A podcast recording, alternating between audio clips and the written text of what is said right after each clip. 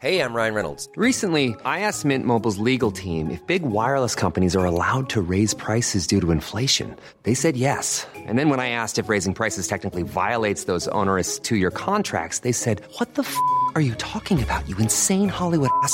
F- So to recap, we're cutting the price of Mint Unlimited from $30 a month to just $15 a month. Give it a try at mintmobile.com slash switch. $45 upfront for three months plus taxes and fees. Promo rate for new customers for limited time. Unlimited more than 40 gigabytes per month. Slows. Full terms at mintmobile.com. When you make decisions for your company, you look for the no brainers. And if you have a lot of mailing to do, stamps.com is the ultimate no brainer. It streamlines your processes to make your business more efficient, which makes you less busy.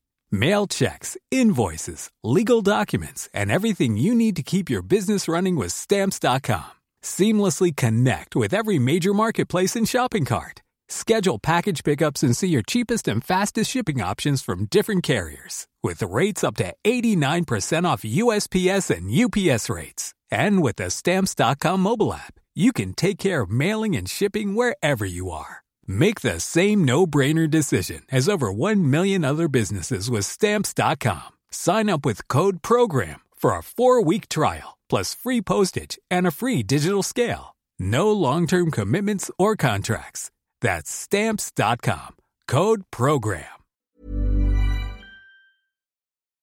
Hi everyone, welcome to Dan Snow's History. Today we've got an episode from one of our sibling podcasts. It's Professor Suzannah Lipscomb's Not Just the Tudors. So this is what you've got to remember. She is one of the world's great experts on the Tudors, one of the world's greatest living Tudor historians. She is going to talk to Kate Williams. Kate Williams has written the most recent, the most comprehensive, the most celebrated and acclaimed biography of Mary Queen of Scots. So these two world renowned historians are going to discuss Mary Queen of Scots. There is no other conversation on earth at the moment about Mary Queen of Scots with more authoritative participants. As you're listening to this conversation, know that you are getting the latest scholarship from the two best communicators. There is no other content on planet Earth about this subject that is better than what you're about to listen to. There you go. That's it. That's what we get you at History Hit. If you like not just the Tudors, which covers not just the Tudors, but all sorts of lovely 16th century Renaissance topics, please head over and wherever you get your pods, subscribe, like, share, review, etc., and help it continue its journey rampaging up the charts, slowly but surely, overtaking the old lumbering giant that is Dan Snow's history here. It happens. It's natural, folks. I'm cool with it. So this is an episode of Mary Queen of Scots. We decided this would be a great episode to share, A, because it's brilliant and did very well when it went out on the Not Just the Tudors feed, but also because the tragic news recently, Mary Queen of Scots' rosary beads were stolen from Arundel Castle on the south coast of England. An absolutely tragic, tragic theft. I filmed with those for historyhit.tv and I feel very privileged to have seen them before they disappear off into some criminal underworld. So very, very sad. If you were the thief, if you were the thief, move to steal them because you love history so much because you listen to this podcast, please slip them in a little envelope and send them back to Arundel Castle. Thank you. If you do wish to watch the documentary I made at Arundel Castle, head over to historyhit.tv. It's all there. Uh, great history documentaries, more and more coming all the time. And obviously, all these back episodes of the podcast without ads. So please check those out. Historyhit.tv. But in the meantime, folks, here's two professors Suzannah talking to Kate. Enjoy.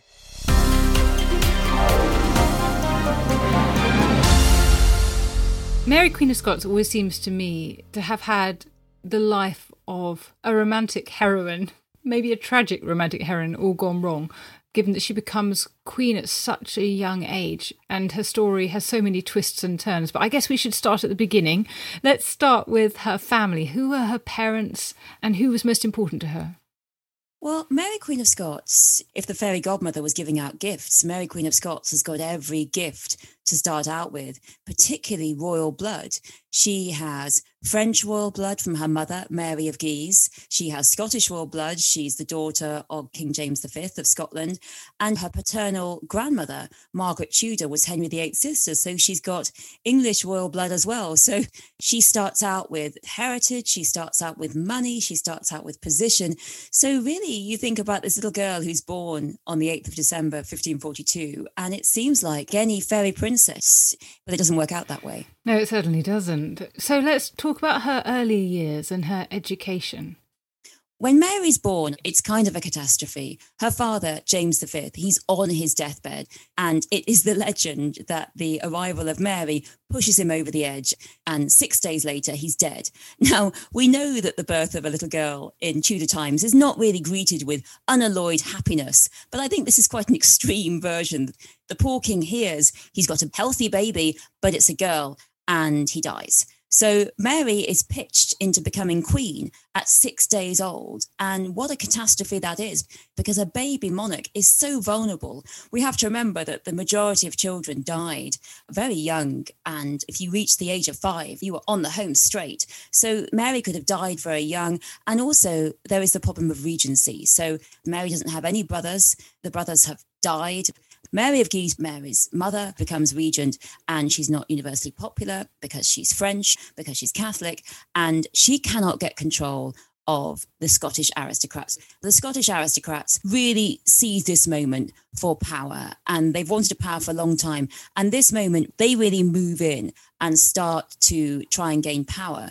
And what Mary has as a particular problem is not just the Scottish aristocrats are trying to seize power, but also England is trying to seize power. The death of James begins to be an invitation to Britain for power. But it's quite interesting because when James was so devastated that he was having a baby girl, he really thought that would mean that Henry VIII just moved in and invaded. But actually, Henry, rather than invading, what he actually does is start to think about maybe the idea is marrying little Mary, Queen of Scots, to his son, Edward, the future Edward VI.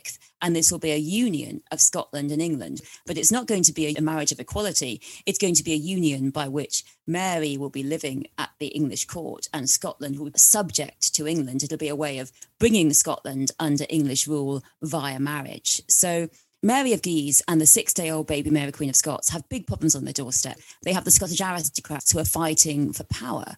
And on top of that, they have the problem that female monarchy is not popular. So they're confronting disaster. So after the attempted and so called rough wooing, where Henry VIII tries to marry the infant Mary, Queen of Scots, to his son, the future Edward VI, that doesn't work. And the decision is made to send the infant Mary to France. Is that to get her away from these pushy Scottish nobles? Yes, that is to get her to safety.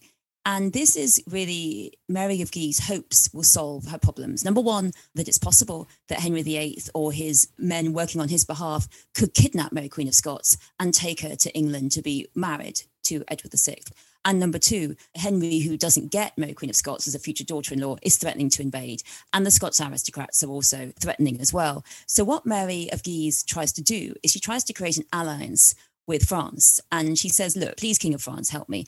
And the idea is that if the King of France, his might is behind her, then Henry VIII won't invade and the aristocrats will be calmer. And so this is a good idea. The French king says, okay, I'll send the ships, I'll threaten with the army. And it does keep Henry VIII at bay. But the French king isn't going to do that for nothing. He wants something in return. And what he wants in return is the baby Mary, Queen of Scots. So she is sent over, age five, to be the marriage to the Dauphin, the future King of France. And that's really problematic, isn't it?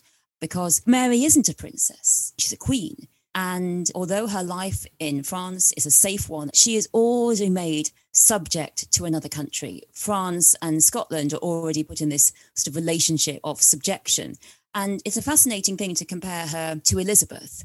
Because, of course, Elizabeth has very bad childhood. I mean, her mother is executed. And then when her father dies, life becomes quite difficult for her.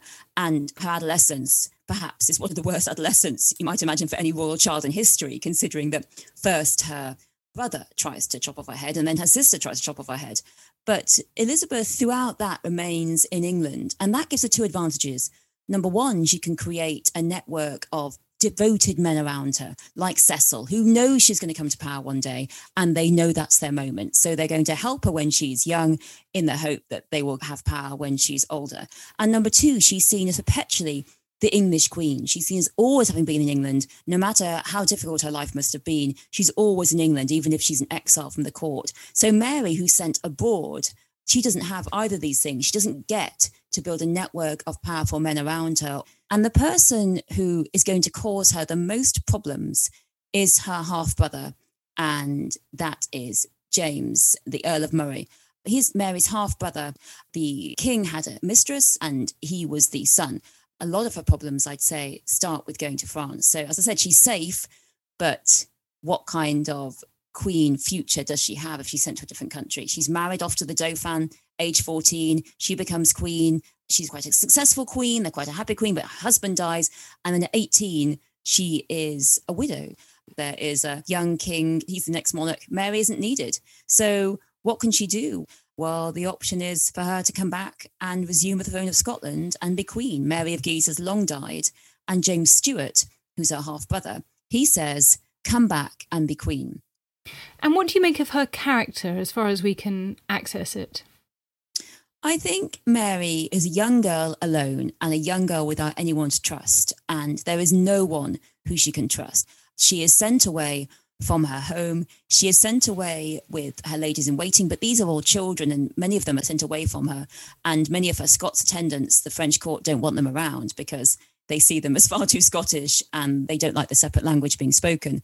So, Mary, I think, is someone who is completely vulnerable. And I think she's someone who's always seeking for someone to trust. And that means throughout her life, she puts her faith in people who are very bad, and particularly that you could find a man to trust. And that is something that Elizabeth very early gives up on. Mary is convinced that she can find a man who can trust and a man who will be able to assist her and look after her. And that's just not the case. For everyone else, she is queen on the chessboard, and all they want to do is capture her. I think her beauty and height is important as well. Extraordinary height for a woman. That's what they say. I mean, I think that's kind of mind boggling because five foot 11 is so tall for nowadays. So it's incredibly tall for then. And certainly it's very significant because later on, when she's pushed around and captured, particularly by men, it really shows you that it's about seizing power from her because you might think that some men might be slightly intimidated about seizing or capturing a woman who's nearly six foot, but they're not. And she's an incredibly striking figure. She's tall, this auburn hair, hazel brown eyes. You know, she's a beautiful woman, but she loses her beauty very quickly after she is under house arrest in her later life. But certainly at this point in France, she's the image of beauty and success. So she's a great coup for the King of France to marry off to his son. And Francis really has got the best part of the bargain here. What impression do you think this time in France has on her? I think it's quite a brutal time because although she is very safe, the Guise family are always trying to use her to seize power. They're always trying to get her to sign documents to give power to them. And when Mary marries the Dauphin, the King of France does something that's going to cause her particular problems. The King of France starts proclaiming how his son is King of Scotland. And he also says that Francis is King of England because this is the argument that Mary is legitimate heir. So Mary's big problem comes from the fact that she is legitimate. And some people argue that Elizabeth is not legitimate. Mary's English blood, which is such a great gift to have at the beginning, is something that causes her big problems because she is so close to the English throne. That makes her a real threat. If she'd been just some random Scotch stroke French woman, her position vis a vis England, the obsession that Elizabeth's advisor Cecil has with her wouldn't have been so strong if she hadn't got a claim on the English throne. So this is just ideal to annoy Elizabeth and will really add grist to the mill to people like Cecil, who are fearful that Mary wants to seize the English throne as she gets older. So Mary goes back to Scotland. Her half brother says, Come back and be Queen of Scotland. But what he thinks is that he can put Mary in as a puppet. She can be the puppet queen and he can rule the aristocrats because they do listen to him, James Stuart. But that's not what she wants. She wants to be a real monarch. She wants to rule, just as Elizabeth does. And, you know, this is a fascinating question for me. If she'd agreed to be puppet monarch to James Stuart, she probably would have lived for very much longer. But she had this courageous decision to rule for herself. And that's what she died for. We also ought to remember that when she goes to Scotland, she's a Catholic queen, and this is a country that has converted almost completely to Protestantism and quite a radical form of Protestantism, a Calvinism. And so, what problems does that bring her as she arrives back on Scottish shores? She is not universally welcomed. She's seen as having all this French influence. Her mother was not popular. Her mother has long died now, but she was not popular because people thought she was bringing too much French influence and religion. So many of the Scottish aristocrats who are the ones who try and seize power from Mary, they are Protestant. And of course, John Knox is always preaching against Mary, saying she's dreadful. She's just one of these awful, awful female monarchs. And many of the monarchs who converted to Protestantism are sincere. They sincerely believe Protestantism is the way to God. Some of them are not. Some of them wish to retain their lands. They have received huge lands after the dissolution of the monasteries. They've got Catholic lands. They become much enriched by that. And the last thing they want is Catholics to return in power because they might have to give their lands back. So, this is one of their great fears. So, this means that there's a lot of opposition ranged against Mary. And what's really interesting is when you think about Mary in terms of queenship, a lot of what she does, Elizabeth does, and Elizabeth's praised for it. But Mary the same doesn't happen to her because the situations in Scotland and England are so very different. So Mary brings in a privy council of both sides, Catholics and Protestants. She listens to Protestants and she brings in Protestants who she doesn't agree with and she doesn't necessarily like, but she brings them in as a case of kind of religious unity for which Elizabeth is so widely praised. And Mary, she fights to be a female monarch. She tries to bring in religious toleration. And these policies were so successful for Elizabeth. They are seen as underpinning her great success. But for Mary, she is in this impossible position. So Mary talks to Protestants, she gives Protestants power. But what we see in Scotland in the early days of Mary's reign, which we don't see in England for Elizabeth, is people are constantly trying to kidnap her. And it makes Mary's job so much more impossible. And it might make us ask, you know, if Elizabeth had been Queen of Scotland, could she have succeeded? When men are hostile towards Elizabeth, they leave her out of meetings, they don't tell her what's going on. When they're hostile to Mary, they try and kidnap her and physically try and seize her. And so she isn't a threat quite early. So she's maybe 18 at this point in time when she arrives back in Scotland? Mary arrives back, aged 18, in Scotland. Now, Mary is a champion shopper she has come back with boats and boats of wonderful books and jewels and tapestries, all the great stuff that the French shops have to offer. And she also does a lot of shopping in Scotland as well. And I think she's a single handed shopping revolution in Edinburgh. But she has all this wonderful stuff and she puts it all in her palace. Holyrood is full of all this fantastic stuff that she brings back with her. So initially, it does seem as if it's very successful. But really, James Stewart is determined to undermine Mary. He's determined to get power. When he realizes she's not going to be a puppet monarch. And so she's constantly under threat. And really, this means that Mary very quickly is pushed into the idea that she has to get married. Elizabeth fights off every man in a quite a brilliant way. But Mary, I think, realizes quite early she has to get married. And one reason why she feels she has to get married is because she feels a man will protect her. And if she's married to someone, men aren't going to keep trying to kidnap her to marry her. And also, possibly to assault her as well. So she feels very quickly that she's got to find a husband. Mary's choices are not very strong for the second husband. And I've got to say this that Mary really, I would argue, has the worst husbands in royal history.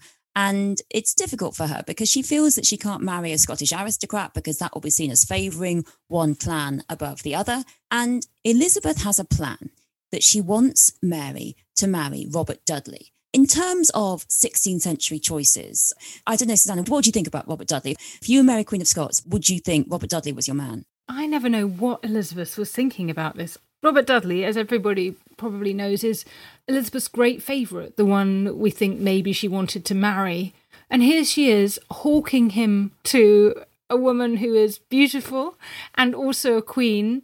If I were Mary and thinking, would I like to marry Robert Dudley? I'd think, no, I would have a spy for Elizabeth in my bed. It's funny, isn't it, Susie? Because if this was Scottish blind date. We've got Mary Queen of Scots on one side of the divide, and we've got Cilla Black standing next to her saying, Who are you going to choose? Well, on the other side, she's got a Scottish aristocrat. Whichever one she marries will infuriate the rest of Scotland and probably some kind of anger, and it will also annoy her half brother as well. And then she's got Robert Dudley. And he's got a lot of downsides, really, hasn't he? Because number one, he's a commoner, and Elizabeth makes him Earl of Leicester. That's a fig leaf, isn't it? I don't think Mary is very convinced. Number two, he's the son of a traitor. I mean, his father lost all of his lands for being a traitor. And number three, he's a Protestant. I mean, most men that she would marry are Protestant. And number four, he is suspected of possibly having a hand in the death of his wife. Now, um, I think he was probably innocent, but still, it's all a bit suspicious, isn't it, that he wasn't there and she fell down the stairs and it was all very convenient. And then on top of that, he is Elizabeth's close friend, if not possibly ex. So you could just think, Mary think, mm, I could have a commoner, a traitor, and someone who possibly is suspected by all of Europe, possibly of having a possible hand in the convenient death of his wife and Elizabeth's ex. You know, they're not, although he looks good in a rough, I mean, he's a good looking guy, but I mean, is this enough to counter for it? So Mary actually is rather offended at this suggestion. And as you say, she thinks he's a spy for Elizabeth. And on top of this, Elizabeth's plan is that Mary and Dudley and Elizabeth all live together in the English court. So Mary would be living with her husband, Dudley, in the English court. And we know what would happen, don't we, Susie? I mean, he's been the whole time going off riding with Elizabeth, saying, Bye, darling. Just off to do some more riding with Elizabeth. See you soon. I'm off with Elizabeth all day long. And he would be Elizabeth's man still. It's got to be one of the strangest things suggested in history that Elizabeth says, Let's have a menage a trois. You come live with me and we'll share this man. I mean, it's extraordinary. It's a famous phrase, isn't it? There were three of us in this marriage and it was a bit crowded. There would have definitely been three of people in that marriage. Let's put it that way. But she doesn't necessarily make a much better choice. I mean, she decides instead to marry Henry Lord Darnley, good looking, charming, a bit younger, six foot, so he can look her in the eyes, but also arrogant and violent and drunk and bisexual and possibly syphilitic by this point. Not a great choice in the end the Scottish blind date show with Cilla is going to be a sad show, isn't it? A Scottish aristocrat, Robert Dudley, or Henry Stuart Lord Darnley, who is a weak minded power grabber. He is a weak willed man who will be subject to everyone else and will not protect his wife. And really, Mary is prompted into marrying him because she's so angry about Robert Dudley. She's so angry that that's the man that Elizabeth chose for her because she wrote to Elizabeth saying, Do you have any ideas who I might marry? You know, trying to be friendly, ask some nice questions. And Elizabeth said, This guy Mary is very offended and it pitches her into the arms of her half cousin. He's English born and he's a problem for Elizabeth because he has a claim on the English throne. So Mary's child with Darnley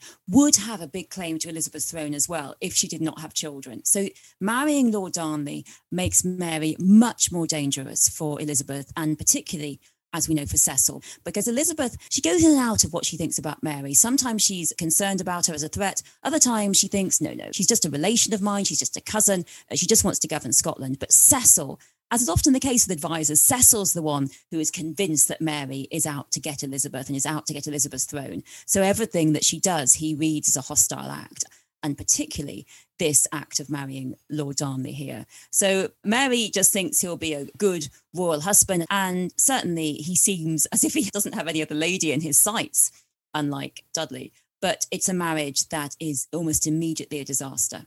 Yes, he doesn't have any other lady in his sights, and it's certainly true that they very quickly conceive a son, but he does have someone else in his sights. I remember when Josie Rourke's Mary Queen of Scots film came out, everyone was utterly shocked by the scene in which Darnley and David Rizzio, Mary's private secretary, were found in bed together.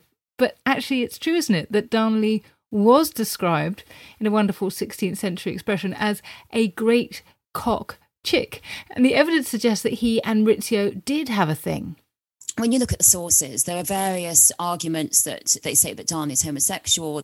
They say that Darnley is bisexual. They won't use this word, but they say that Darnley is dating Rizzio. There are all these attacks made on him for many reasons. But essentially, I think the biggest problem of Darnley is that he is so weak and he's very quickly seized over by the Scottish aristocrats who are trying to gain power from Mary. He's very quickly over in their camp. So Mary marries because really she thinks her husband will give her a child, which she wants very much to have and has to have as a monarch. And number two, will protect her against the incursions of these Scottish aristocrats. And yes, Darnley gives her a child. She has a baby boy. I mean, this is just marvelous. Bells ring out across Scotland. But Darnley is a man who demands power and he wants not just to be consort, he wants to be the joint monarch. He wants to be in power. And Mary says no. I mean, this is a wise move because Darnley is so unpopular. If he's made into joint king, he will cause a revolution. And certainly he has a tendency to say to the Scottish aristocrats, you know what? I might bring some Catholicism back because I want your land. And that's guaranteed to annoy them all. So at the same time as annoying them, he also goes over to them because he decides the only way he can get the power he wants from his wife is by allying himself with their enemies. And what you have is a situation that Mary is pregnant and Darnley is sure that Charles is going to be born. So what they're going to do is they're going to take Mary prisoner. And how they do that is via the murder of Rizzio. And to me, the murder of Rizzio is a bit of a red herring. He is a sacrifice, really.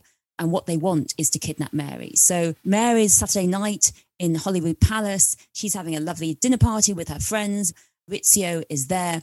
He is seized by various lords. Darnley is part of the plot. They stab him, they kill him, and they take Mary prisoner. And the whole point of this plot is to get Mary under her control so that when she gives birth to her baby, they can really depose her and put the baby as monarch and James Stuart, perhaps with Darnley, will be regent. This is their plot. So Mary's pregnancy is something that is both marvelous for the succession, but it also is the beginning of her end.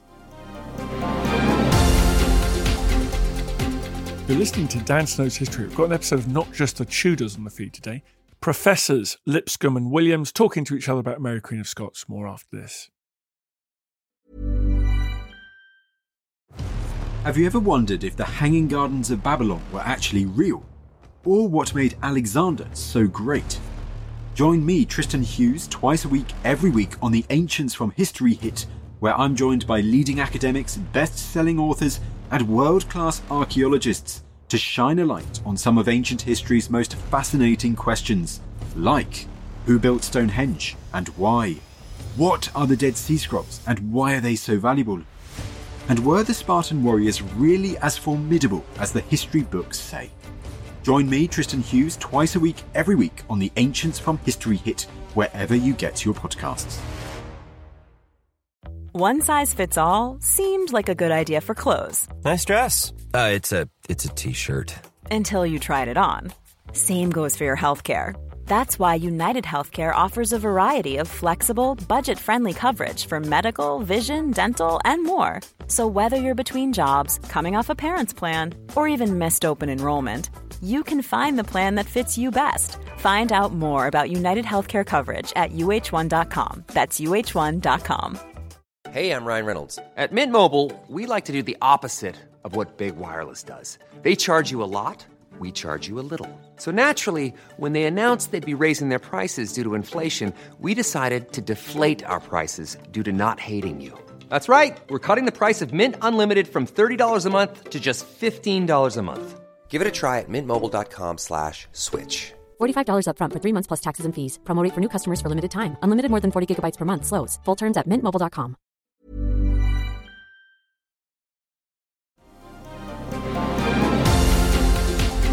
After Rizzio is murdered in Mary's presence, very brutally, stabbed 56 times, there is a comeuppance. Now, I don't know whether you think this is Mary leading the charge or not in terms of a revenge, but certainly there is a price to be paid. There is a price to be paid. As you say, Rizzio is stabbed many times. Mary is pregnant. They wave a gun at her. She's terrified. And my favourite bit about that is that Lord Ruthven, who is not a great friend of Mary's, he turns up in his full armour to stab Rizzio. And then after he's done it and they've thrown Rizzio down the stairs, he basically walks into Mary's sitting room where she's sitting there, very pregnant, terrified, and says, I'm so tired after all that exertion. Can I have some wine? You're just like, what? Like you're tired after killing her friend. so Mary is taken prisoner, but luckily Darnley realizes that those lords ain't going to put him on the throne. His best chance is to throw his lot in with Mary. So he helps her escape. And after that, the little boy James is born, and we start to see an uneasy peace between Mary and the Lords. But the Lords now become obsessed with Darnley. So this is a real story of shifting power structures. One moment you're in, one moment you're out. What you see after Mary has given birth is the aristocrats who had been part of this plot to kill Rizzio and take her prisoner. They accept that this isn't going to work. It's because there's a lot of popular affection for Mary among the ordinary people. Now, the ordinary people don't matter, they don't vote. But still, it's important that the people of Edinburgh in particular were saying, we can't imprison Mary. She's our blood queen. We want her on the throne. So they realize that they're going to have to keep her vaguely within the circle of power. And they start to say, we've got to get rid of Darnley. So the Mary and the nobles start meeting up saying, how can we get rid of Darnley? They tell Mary she's got to divorce him but that's rather difficult. Mary's a strict Catholic, and there's some talk that he's very closely related to her. But frankly, if their relation is counted as close, then every royal marriage in Europe should be dissolved because everyone's married to their cousins. And James Stuart, Mary's half brother, he keeps saying, Look, you've got to get rid of Darnley. And then he says to her, We'll sort it out. I think what Mary thinks when she's told by the aristocrats that they'll sort it out is that they'll tell Darnley to behave and threaten him. But what you have is that Mary is in Edinburgh and Darnley has syphilis. He's in a house in the city walls and Mary goes to visit him and it seems like they're getting on much better. But then his house is blown up and he's found in the garden strangled. And Mary, she's in absolute panic. She thinks that Darnley's been murdered, that she's next to be murdered, and she has no idea what to do. But it's very clear to her that she thinks that the Lords have been involved in this, including her half brother, who interestingly disappears on the very moment that Darnley's about to be killed and look after his wife. And I think that's pretty suspect. So you have this amazing document in the National Archives. It's absolutely incredible. And it's what the English spies drew of the murder scene of Darnley. And they were on the site faster than anyone. And Darnley's house is blown up, but Darnley isn't dead in the blown up house. What they find is Darnley and his valet in the orchard nearby. And it's really quite Cluedo because Darnley and his valet are in the orchard, smothered to death. And beside them is a rope, a chair, a knife, and two dressing gowns. So, what has been going on there? And I think it's that Darnley and his servant heard people coming to blow up the house. They got out of the house using a chair and the rope, lowered themselves down. They had the dressing gowns to get dressed in, and they had a knife to protect themselves but it was hopeless. They were outnumbered by all these men who grabbed them and smothered them because Darnley was the purpose of this murder plot. And it seems very clear to me that Mary was in complete shock. Mary had no idea about it. If she thought the aristocrats and her half brother were going to do anything, they're just going to maybe tell him off or beat him up, that he will be murdered. This is a complete catastrophe. She is convinced she's going to be next. But also, of course, she's under massive suspicion. So this murder of Darnley is a brilliant stroke of the nobles. In one, they get rid of Darnley, who they hate, and in two, they make everyone suspect Mary and put her under massive suspicion. Yes, it's very interesting, isn't it? So you've got this explosion, this sort of gunpowder plot, and it's probably, as you say, that when Darnley and his servant are trying to escape, that they're caught and asphyxiated. But the fact that there's no attempt to hide that that has been done and that they weren't killed in the explosion leaves this sort of lovely evidence trail to point to the fact that it's a murder and the obvious person to be suspected is Mary. So it's a double whammy. They get rid of their enemy, but at the same time, they throw all sorts of suspicious guilt onto Mary. What impact does that have? You're absolutely right. So they get rid of Darnley and I think it might have been better had they tried to put him by the blown up house or something like that, but they don't because they are a hopeless load of murderers, it has to be said. The ladies who live near Darnley's house see them running up and down. And these ladies say, What are you lot doing? Why are you running around? Because they know they're doing something bad. So basically, they're the most hopeless murderers in royal history, really. Not only do they fail in killing Darnley in the blown up house, it's so obvious that they did it. And they're even spotted by some local women who just look out of their windows. I mean, it's really a hopeless attempt at murdering. It's hardly Hercule Poirot stuff. And yes, they are obvious, they are explicit. Darnley is out of the way. And now Mary looks very much to be being pushed under the bus as well, because the ultimate aim is for baby James to be the king and for James Stuart, Earl of Moray, to be the regent with others. They are getting power from their hated Catholic queen and also hated Darnley. So Mary is under massive suspicion. Of course, what she should have done is put some servants on trial because what's she going to do? Start a trial? She knows he did it. It's her half brother, it's her relations. That trial's not going to work. And actually, when Mary is later deposed and James Stewart comes to power, he actually does put some servants on trial. And they go to the block shouting, It wasn't me, it was you. So they have some scapegoats. And Mary doesn't do that. She doesn't have scapegoats. She doesn't put up a show trial. She's lost in this complete and utter panic of what to do. And Catherine de' Medici writes to her, Elizabeth I writes to her saying, You've got to do this. You've got to seize the murderers. And Mary doesn't know what to do. She knows that many of the aristocrats are also in the pay of England. Elizabeth, I don't think, knows about this, but Cecil is paying a lot of the aristocrats to spy on Mary, to gain power from Mary, because Cecil really does not want Mary on the throne. He wants her off. He would much prefer to have James Stuart as regent because James Stuart is Protestant. So Mary is surrounded by enemies all around her. And she really is a story of constantly surrounded by men, particularly who are trying to seize her power. And she agrees to put Earl Bothwell, who was part of the plot, on trial. And he's put on a show trial. And this is a complete fake trial.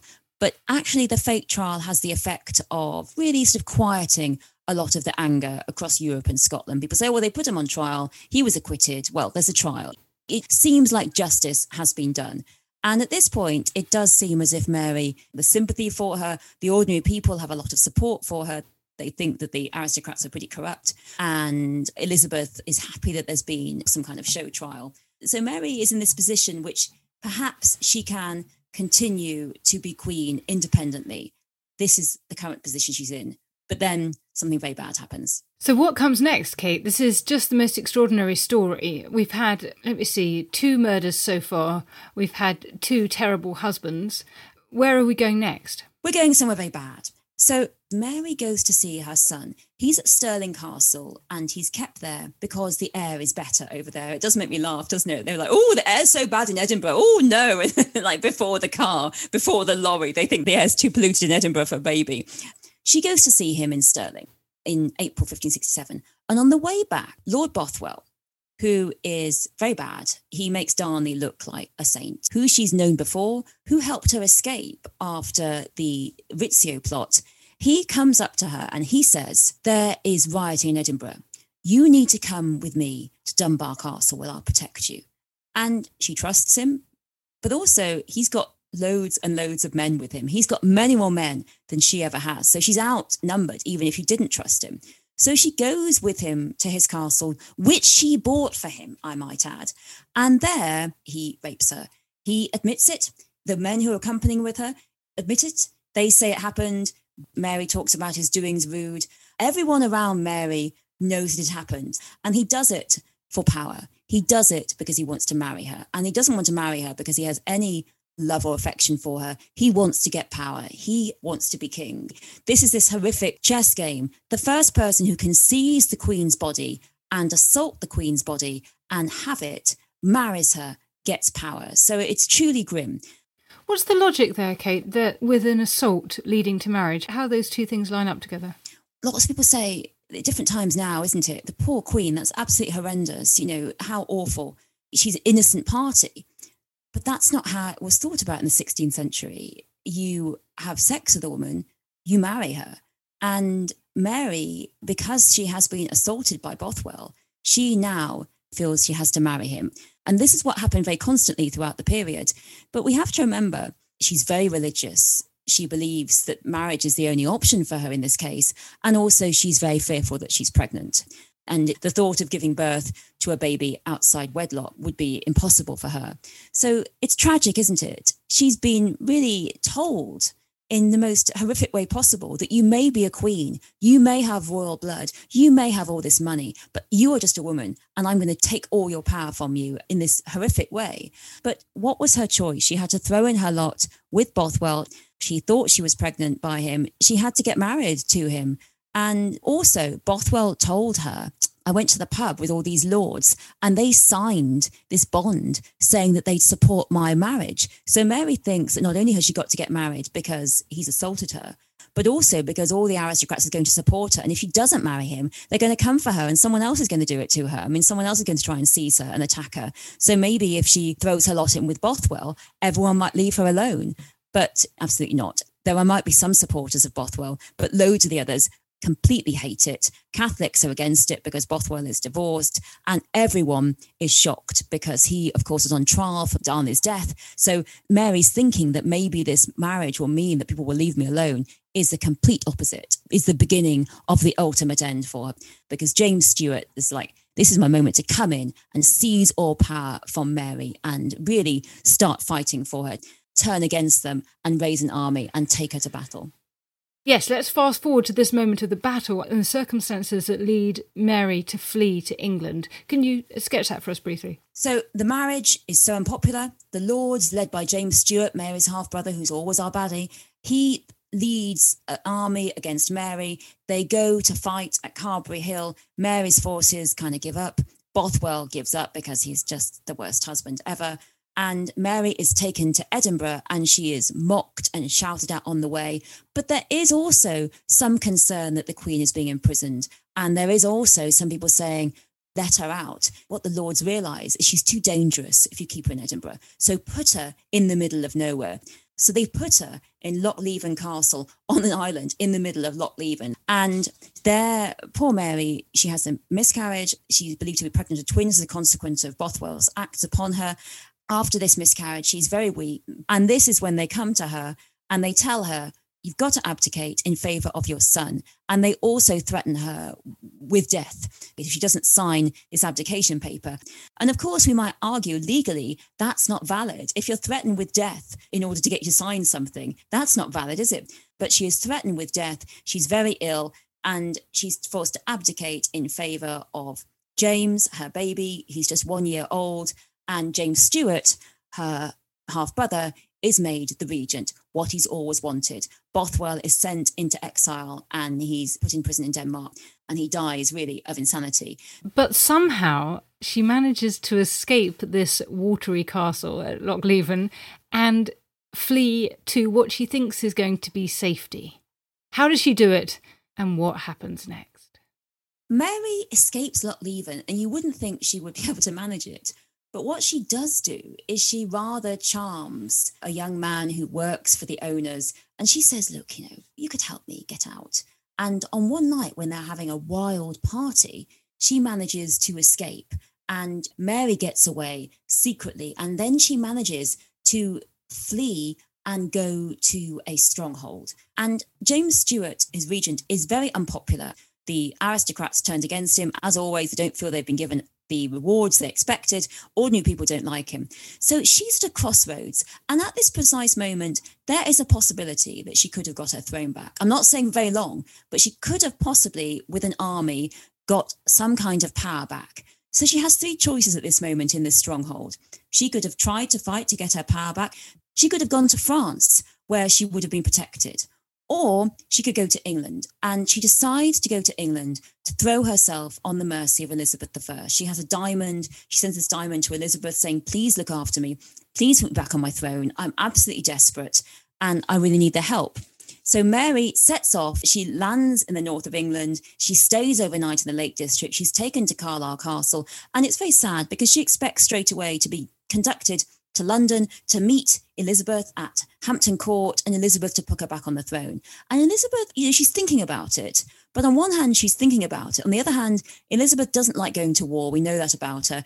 Cecil is telling her not to. Cecil is saying, look, she's a Catholic. Don't put her back on the throne. James Stewart, he's our friend.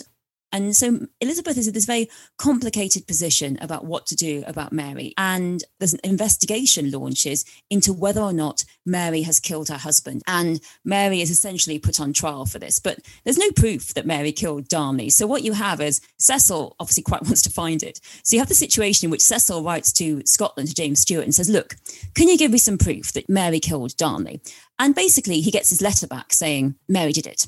And Cecil says, well, that's not good enough. You've got to get something better than just a letter saying Mary did it. So they amazingly find some letters in a casket under someone's bed in Edinburgh, in which these are these letters that really suggest that Mary might have killed Darnley. And certainly the dates in them don't match up. They are the dates Mary's writing to Darnley, he was actually with her. And certainly, I think it's pretty likely that they're frauds when you look at them. They're a load of clips. It's like when they're clipping someone's bits and pieces of their social media out of context to make it into guilt. So I think it's a load of created guilt, really. But Mary is put on trial as a consequence of these letters. And the answer is not that she's guilty, because that would mean that Elizabeth has to do something, which, you know, she doesn't want to do that. How can you punish a queen? You don't want to execute a queen. And she's not innocent because that means she had to be set free. And that also, Cecil is saying, don't set her free. She'll cause an uprising. Mary doesn't want to govern England. She really doesn't. She wants to get her throne back, but Cecil is terrified that she does. And so Mary is found not guilty, not innocent. And this really begins the rest of her life, which is under house arrest. And initially, it's quite luxurious house arrest. But as time goes on, it gets more and more strict because as time goes on, Cecil becomes more fearful that Spain's going to put Mary on the throne, that Mary will take the throne. So she's put under more and more restriction and she's put under so much restriction that everything she does is watched. Cecil is also coming out as the baddie in this story, William Cecil, Lord Burghley, but also, I suppose, he does have reasons to fear. The international context, as time goes on, is such that soon after Mary arrives in England, there's been a plot in the north of the country, and as a result of that, the Pope has excommunicated Elizabeth, effectively saying anyone can invade and take her throne. And there are various plots to try and put this Catholic queen in her place. So, you know, Cecil is understandably nervous, but he's certainly looking for evidence against Mary. And he and Sir Francis Walsingham, the spy master to Elizabeth, together work to find that evidence that will, in the end, persuade Elizabeth that this other queen must die. How does it happen? You're right, Susie. I mean, Cecil is terrified that Elizabeth is going to be thrown off the throne. And he's much more fearful than Elizabeth. I mean, she feels very strongly that the people do love her and that she's a good queen and she should stay. And Cecil, I think you just imagine him just saying, No, Elizabeth, don't do that. Don't do that. And she keeps doing it. So it must be very frustrating to be him, but he's terrified of Mary. And I would definitely argue that the enemy lies out there. Um, by this point, France is saying, look, just send her to us. We'll look after her. We'll watch her. We'll make sure that she doesn't get out, that she doesn't do anything. And they say no. And I think that would have been the ideal solution had they sent Mary off to France. And Cecil is fearful that Elizabeth's going to be thrust off the throne. And added to his fear is the fact that Elizabeth has no children. Now, you know, Cecil is endlessly hopeful, isn't he? He's, he's, endlessly hopeful that Elizabeth's going to have children long after it seems possible. But you certainly see him becoming very much stricter with Mary after those plots, but also when it becomes clear that Elizabeth isn't going to marry, isn't going to have a child. Because, of course, that means that if Elizabeth dies, Mary is by many people's reckoning, the closest person to the throne, and she could possibly come to the throne. And what would happen to Cecil then? He would not be popular if Mary was to be queen. So you can really see why he's so determined to make sure that she has nothing. And it becomes very clear to him that they really have to sort out the problem of Mary. Uh, but they're in a difficulty because they imprison her so strictly that she can't actually get involved in plots because nothing can get out. In fact, her jailer says, you know what? Not even a flea could get out of Mary's rooms. And that's not the kind of thing they need if they wanted to get entwined in a plot. So what they do is they give her more freedom and they have someone constantly reading her letters and everything that she does is constantly looked at.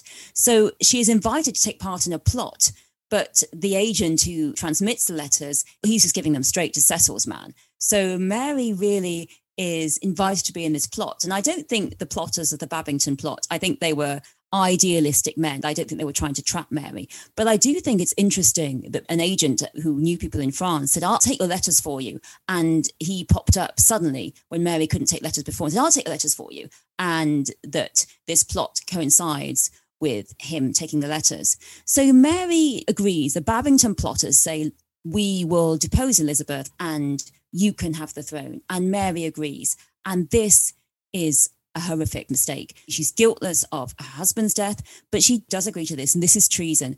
Now, we might say, you know, she's desperate. She's been pushed into it. She hasn't been allowed to see her son. She's not allowed to see anyone. She's isolated. All she wants to do is have one meeting with Elizabeth, and she's not allowed. She's never been allowed to meet Elizabeth. And she's realizing that she's stuck there. Her health is declining. She spent 20 years in prison. She's in such a bad way, but still, she does it. Still, she agrees to the plot and to get rid of Elizabeth. And she is put on trial for treason against her. She denies the charges. She says, I'm a queen. You cannot put me on trial. And she says, Look, I'm surrounded by people who lie. I'm surrounded by people who forge my letters. And certainly some of her secretaries who gave up a lot of the letters, they later get protection from not really quite sure who. So, but Mary argues very effectively during the trial, but it's not enough. She's committed treason. So this is her fate. Since her death, Mary has become a kind of romantic heroine, as we started out by saying. I think in the 19th century in particular, they made her into this tragic figure. What do you make of the afterlives of Mary, Queen of Scots? There are many afterlives, as you say, and there are many afterlives in which she is a romance heroine and I think I find it particularly disturbing how a sexual assault on Mary, which all the sources agree with, they all say it happened from Mary to Bothwell to the lords around her, that suddenly gets turned into this romantic story of a tall, dark, handsome Bothwell. That I find very disturbing. And I also find it very curious that it said, Why was she such a failure? Really, I would argue everything is stacked against her from the beginning. How can she possibly succeed when is constantly being surrounded by these men who will physically try and seize power from her? And they are doing it all the time. And, you know, murders, kidnapping, seizing, this happens to her.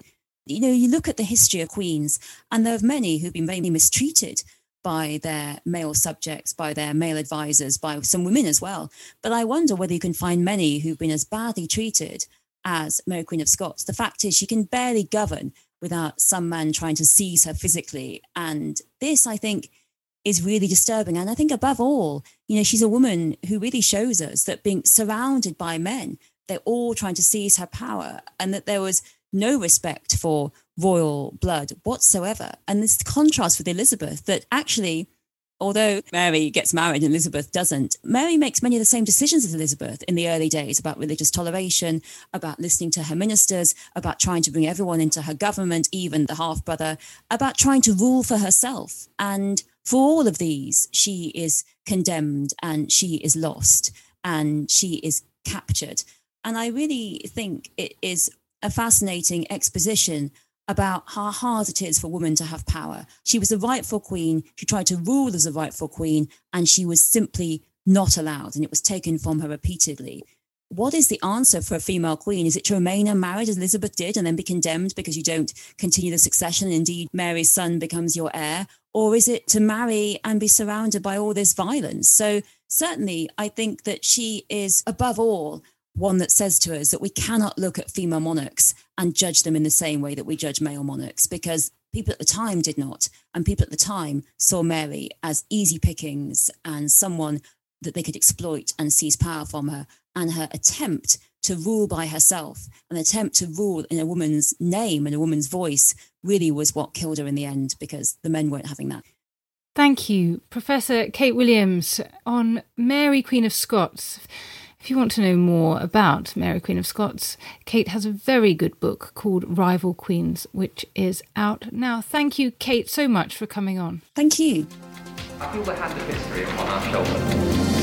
All this tradition of ours, our school history, our songs, this part of the history of our country, all were gone and finished. Thank you for listening to that, everybody. That was an episode of Not Just the Tudors, the wonderful new chart topping pod from Professor Suzannah Lipscomb. There are plenty more episodes where that came from, so go to wherever you get your pods and subscribe, rate, and leave a little review for Professor Lipscomb so her pod gets the audience it deserves. Thank you.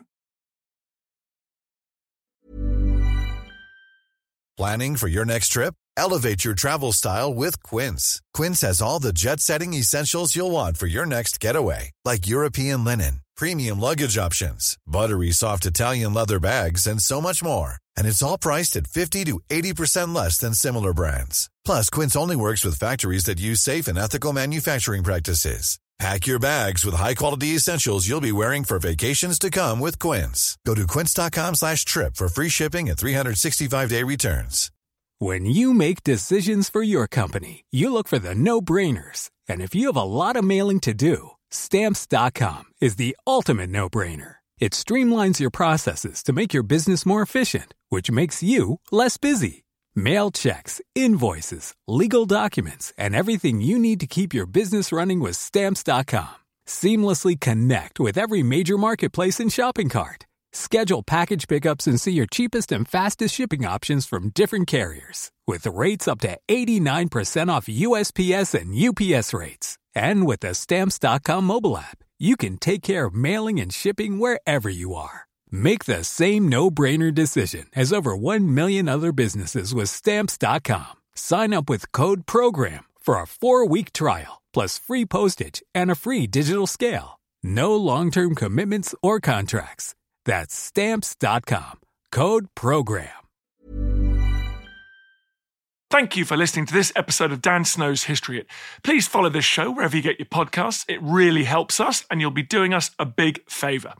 Don't forget, you can also listen to all of these podcasts ad free and watch hundreds of TV documentaries when you subscribe at historyhit.com slash subscribe.